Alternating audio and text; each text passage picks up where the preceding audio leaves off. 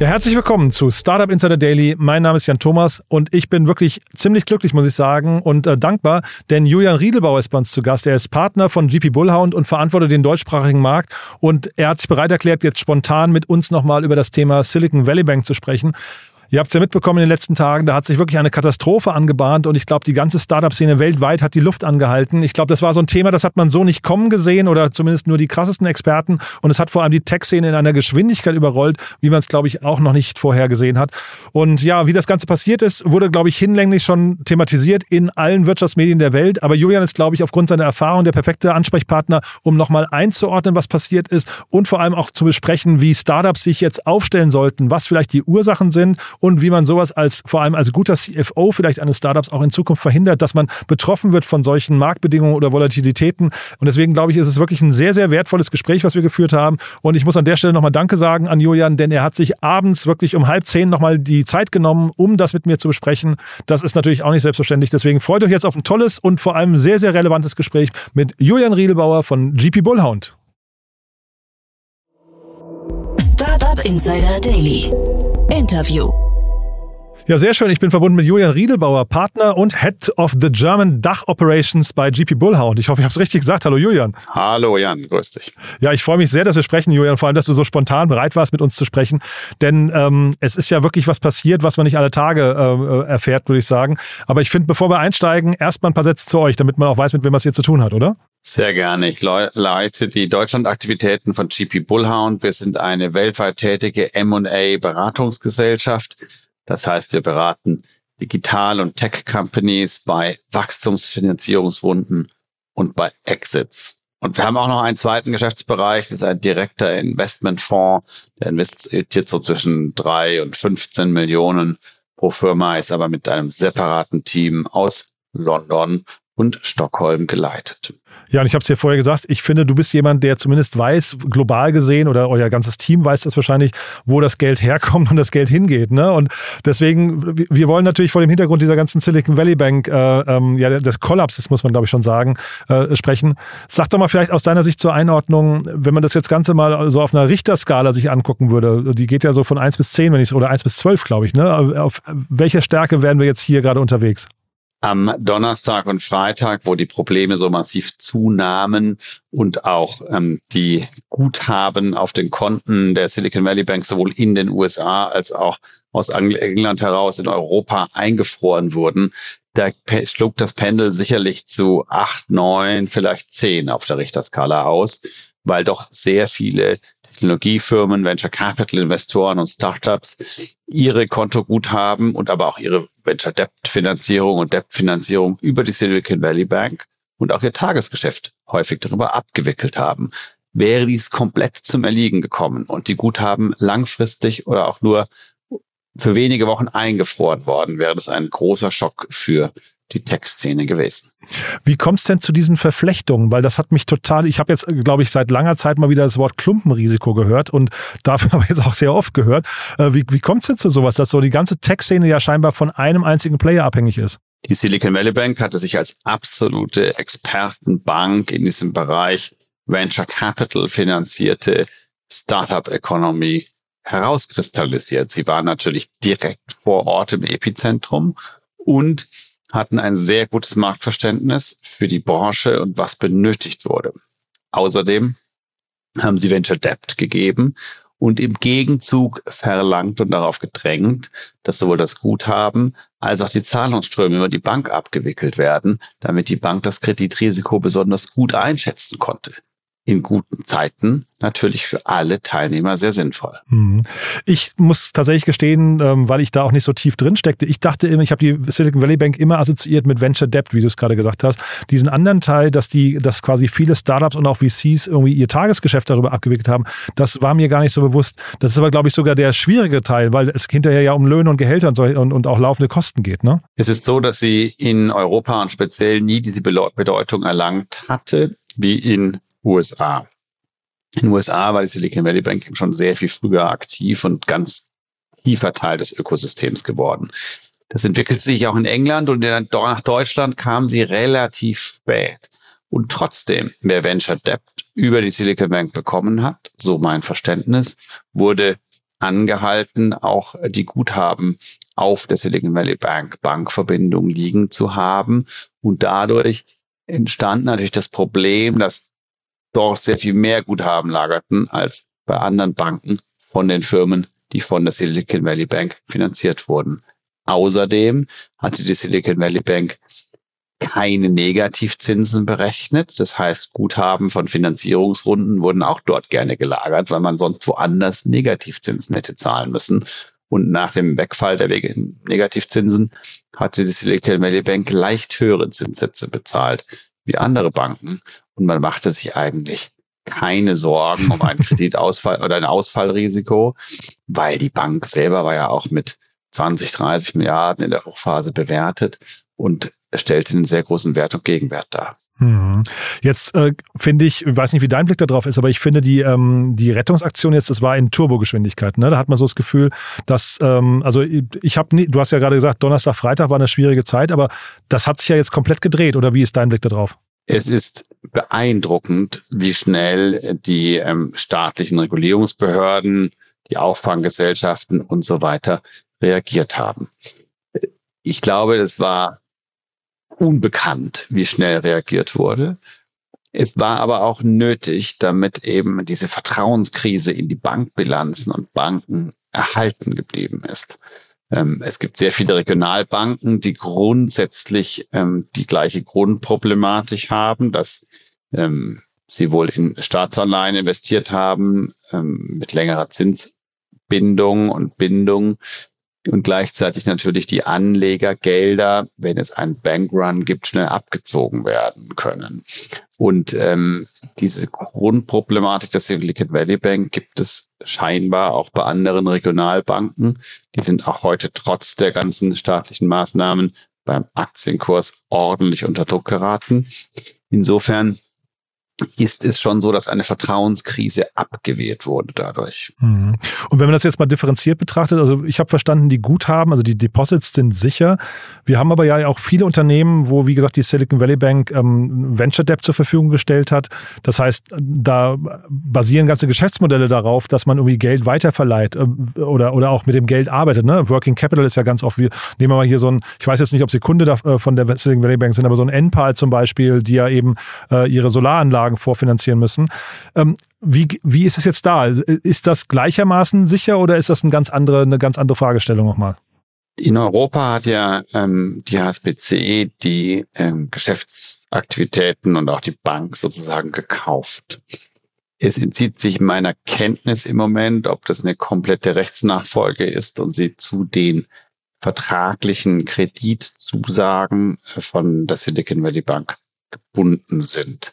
Ich gehe aber davon aus, dass natürlich die HSBC ja auch weiter Geschäfte in diesem Segment betreiben will und bestehende Verträge, sofern es sinnvoll ist und ähm, wirtschaftlich tragbar, fortführen wird.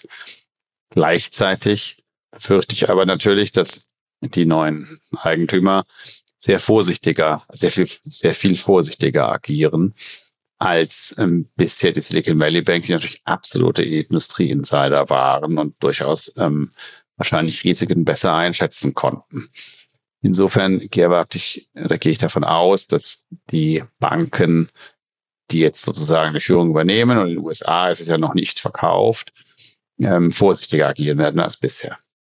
Vielleicht nochmal kurz zu der Ursache, ähm, weil ich war jetzt ganz erstaunt, dass das Ganze so schnell ging. Also auch dieser Bankrun, dass der so schnell ging. Und da hat man mal gemerkt, wie, wie verflochten und wie, wie eng vernetzt das Silicon Valley auch ist. Ne? Weil da ging ja, man, man liest jetzt sehr viel von SMS die, und WhatsApp, die verschickt wurden von, von dem einen Investor zum nächsten und an die, an die äh, Startups, bei denen sie beteiligt sind. Und dass so auch ein bisschen der Bankrun ausgelöst wurde. War das vielleicht auch ein Problem des Ganzen, dass man da vielleicht zu sehr auf, sagen wir, auf die Panik gedrückt hat? Es war die Kombination, glaube ich, aus den drei Themen, dass eben die Bank die Geldanlage falsch durchgeführt hat und ähm, die Staatsanleihen durch die Zinssteigerung im, im Kurswert verfallen sind. Das heißt, bei einem Verkauf, wenn eben Anlegergelder abgezogen werden, ähm, müssen diese mit Verlust verkauft und verbucht werden. Zweitens, die Kommunikation des Bank-CEOs war wohl unglücklich und hat sehr viel Ängste geschürt und verhindert, dass er eine Kapitalmaßnahme durchführt und Eigenkapitalstärkung auf der Bilanz durchbekommen kann bei seinen Börseninvestoren. Und drittens, wenn es natürlich das Kundenportfolio in einer Industrie gebündelt ist, kann natürlich so ein Bankrun, das war ja unerreicht, ähm, weil es unglaublich schnell passierte und unglaublich schnell die ähm, Kunden die Gelder abgezogen haben, kann sich das natürlich extrem schnell in dieser Branche verbreiten. Wobei, da muss ich ganz ehrlich sagen, wenn das bei einer anderen Bank passiert wäre, ähm, das sieht man ja bei den Meme-Stocks zum Beispiel, wie schnell dort Handelsvolumen erzeugt wurde und wie schnell bei diesen Meme-Stocks plötzlich die Kurse explodierten beispielsweise. Da ging es ja in die andere Richtung. Wenn da jetzt eine negative Nachricht bei Wall Street Journal erscheint, das wiederholt wird in den großen Online- und Massenmedien und auf Reddit die Nutzer diskutieren, dass die Bank pleite geht, dann glaube ich, hätte das auch jede andere Bank treffen können. Vielleicht nicht innerhalb von einem Tag, aber innerhalb von vier oder fünf Tagen, sodass dann auch ähm, so ein Bankrun sich, auch wenn die Kunden nicht so vernetzt sind wie bei der Silicon Valley Bank, meiner Ansicht nach durch die schnellen Social Media Funktionalitäten und ähm, News Headlines in Online-Medien sowas kann sich in Windeseile verbreiten, auch in anderen Bereichen. Mhm. Und jetzt ist ja scheinbar zumindest die Szene an sich mit einem einigermaßen einem blauen Auge davongekommen, ne? auch wenn es vielleicht jetzt, wir haben es ja gerade am Beispiel von Venture Debt besprochen, vielleicht manche Dinge noch nicht ganz klar sind. Und man darf auch nicht vergessen, ich glaube, die ganzen Aktionäre haben ja, glaube ich, einen Totalverlust erlitten. Das ist natürlich auch nochmal eine andere Seite. Aber ähm, was könnten jetzt die Lehren daraus sein aus deiner Sicht? Ähm, muss man mehr diversifizieren, äh, wo man sein Geld deponiert oder muss man sagen wir, das Geschäftsmodell der jeweiligen Bank verstehen? Muss man gucken, wer ist der CEO? Weil scheinbar hat ja der CEO auch oder die, die Geschäftsleitung dort ein paar Fehler gemacht. Oder was ist so die Aufgabe als Startup dann hinterher, als guter CFO vor allem? Das ist sicherlich ein großes Warnsignal in zwei Richtungen. Erstens, was die Geschäftstätigkeit betrifft, wirklich zu überprüfen, hat man für jede kritische Funktion des Geschäftes, und das ist eben auch Zahlungsverkehr und Guthaben, ein Backup oder vielleicht sogar zwei Backups. Man verlässt sich auch nicht auf ein Rechenzentrum oder einen Server, sondern es gibt immer Backup-Rechenzentren oder es gibt eben Cloud-Lösungen, Hybrid-Cloud-Lösungen. Ähm, wenn man Server angebunden hat und dort Live-Betrieb hat, gibt es immer zwei Internetanbindungen mit verschiedenen Providern und verschiedenen Wegen, ähm, so dass ein Totalausfall vermieden wird. Und diese Sensibilität hatte man in einer Bankbeziehung nicht. Und das ist sicherlich in Zukunft zu lösen, ähm, dass man eben nicht nur mit einer Bank hauptsächlich agiert und dort das Guthaben hat und das ganze Geschäftsvolumen abwickelt. Nur in einem Fall wäre es problematisch gewesen bei der Silicon Valley Bank. Wenn sie Venture Debt gibt und dagegen erwartet, dass sie das Hauptgeschäftsvolumen über diese Bank abgewickelt wird, dann ist natürlich sehr schwer zu sagen, okay, liebe Silicon Valley Bank, gibst uns zwar Kredit und forderst, dass wir das Guthaben auf deiner Bank lassen und darüber das Volumen abwickeln. Wir ziehen das trotzdem ab und ähm, wir gefährden vielleicht die Ausweitung des Kreditrahmens. Das wäre sicher schwer gewesen. Oder auch zwei Venture Debt Provider vertragen sich typischerweise nicht, weil einer die Sicherheit möchte und das auf zwei Anbieter aufzusplitten funktioniert in den seltensten Fällen. Das heißt, ich glaube, da kann man natürlich optimieren, aber das komplette Risiko auszuschalten ähm, im Falle einer kreditgebenden Venture Debt Institution, das wird nicht klappen. Das ist ja spannend. Und Venture Debt ist ja ein Thema, das ähm, sowieso jetzt in den letzten Jahren, also letzt, ich glaube letzten anderthalb Jahren vielleicht so richtig on vogue geworden ist, zumindest in Deutschland. Wahrscheinlich gibt es das schon viel, viel länger, ne? aber so, man hat so wahrgenommen, da, ähm, sagen wir, im Zuge dessen, dass das Geld, die, die Preise haben sich wieder verändert. Äh, ist Venture Debt noch ist das noch ein Zukunftsmodell oder würdest du sagen, das hat jetzt seine, sagen wir, erstmal zumindest ausgedient und jetzt muss man erstmal wieder durchatmen und gucken, dass sich alles normalisiert? Es gibt sehr viele andere Fonds, sogenannte Venture Debt Fonds, die ermöglichen ähm, ebenso leistungsfähige Finanzierungsmodelle. Ähm, da kann man nennen zum Beispiel Claret als ähm, europaweiten Anbieter oder ESO Capital oder die österreichische relativ neue Round 2 Capital oder ähm, Modelle, die eher so eine technischen Factoring abbilden, aber auch Revenue-Based Financing anbieten, wie Recap oder die Revenue Finance-Based Anbieter, die so typischerweise sind wie Riverside Acceleration Capital. Da gibt es viele Anbieter und das ist eine sehr interessante Methode, um entweder die nächste Finanzierungsrunde rauszuzögern und damit mehr organisches Wachstum zu zeigen und zu einer höheren Bewertung zu raisen und im aktuellen Finanzierungsumfeld eben nicht zu früh eine Eigenkapitalrunde und damit gegebenenfalls eine Downround zu riskieren. Und zum anderen ist eben auch eine gute Möglichkeit, um eine Eigenkapitalfinanzierungsrunde durch Venture Debt oder beispielsweise ähm, also ein ja, Revenue-Based Financing-Anbieter wie Horizon Acceleration Capital zu ergänzen, damit man ähm, mehr Finanzierungsvolumen hat, ohne viele Anteile abzugeben und mehr Dilution zu haben, wenn man das alles als Equity raisen sollte. Insofern bin ich mir sicher, dass ähm, Fremdkapitalfinanzierung weiter in Ergänzung zur Eigenkapitalfinanzierung sehr wichtig sind, insbesondere in Zeiten, wo die Bewertungen nicht mehr ganz so hoch sind wie früher. Hm. Und vielleicht nochmal eine kurze Frage ähm, zu den ähm, Beteiligungen der Silicon Valley Bank. Ich habe gesehen, die haben insgesamt auf Crunchbase zumindest werden 835 Investments geführt. Ähm, die werden ja wahrscheinlich teilweise auch durch, durch, also vermute ich mal zumindest durch solche Venture Debt Konstellationen kommen. Aber was passiert jetzt mit denen, ähm, wenn jetzt plötzlich die Mutter, die dort beteiligt ist, nicht mehr existiert? Ähm, äh, werden diese Anteile jetzt günstiger? Also ich habe jetzt zum Beispiel gesehen, in Deutschland ist es Get Your Guide ist zum Beispiel dabei oder Hollydo, also äh, auch durchaus namhaft namhafte Unternehmen. Müssen, werden jetzt diese Anteile weitergereicht an Unbekannt oder wie läuft das? Typischerweise werden solche Kreditportfolien verkauft ähm, auf Basis der bestehenden Verträge.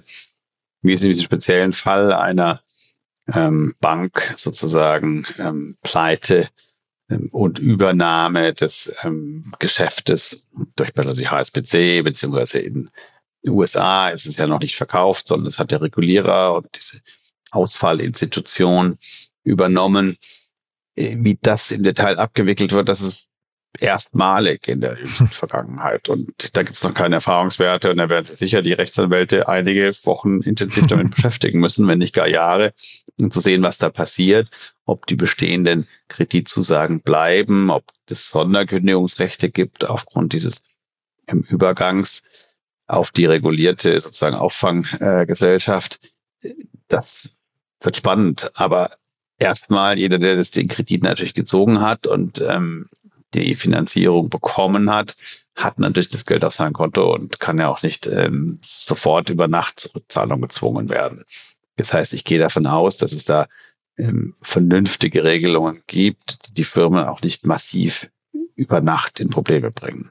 Gibt es andere Dinge, die wir jetzt nicht gestreift haben, also Sorgen, die du dir vielleicht machst oder, oder Probleme, Risiken, die noch auftauchen könnten? Die Gründer und Gründerinnen, die ähm, diesen Podcast hören, sollten sich sicher sein und bewusst sein, dass jetzt natürlich ein Marktumfeld beginnt, das von Unsicherheit geprägt ist und gleichzeitig andere Venture Debt Anbieter überflutet werden mit Anfragen, weil ein großer Teilnehmer aus dem Markt ausgetreten ist.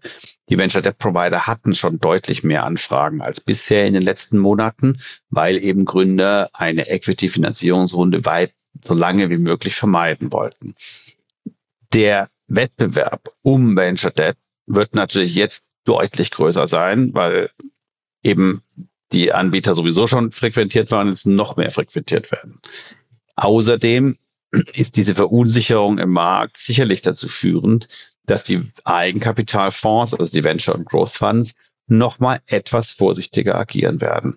Das heißt, frühzeitig mit der Finanzierungsrunde beginnen, genug Cash Runway haben, auf ähm, kapitalineffizientes Wachstum zu achten, ist ab sofort noch wichtiger denn je, weil natürlich jeder jetzt noch vorsichtiger als sowieso schon in den letzten Monaten agieren wird. Hm.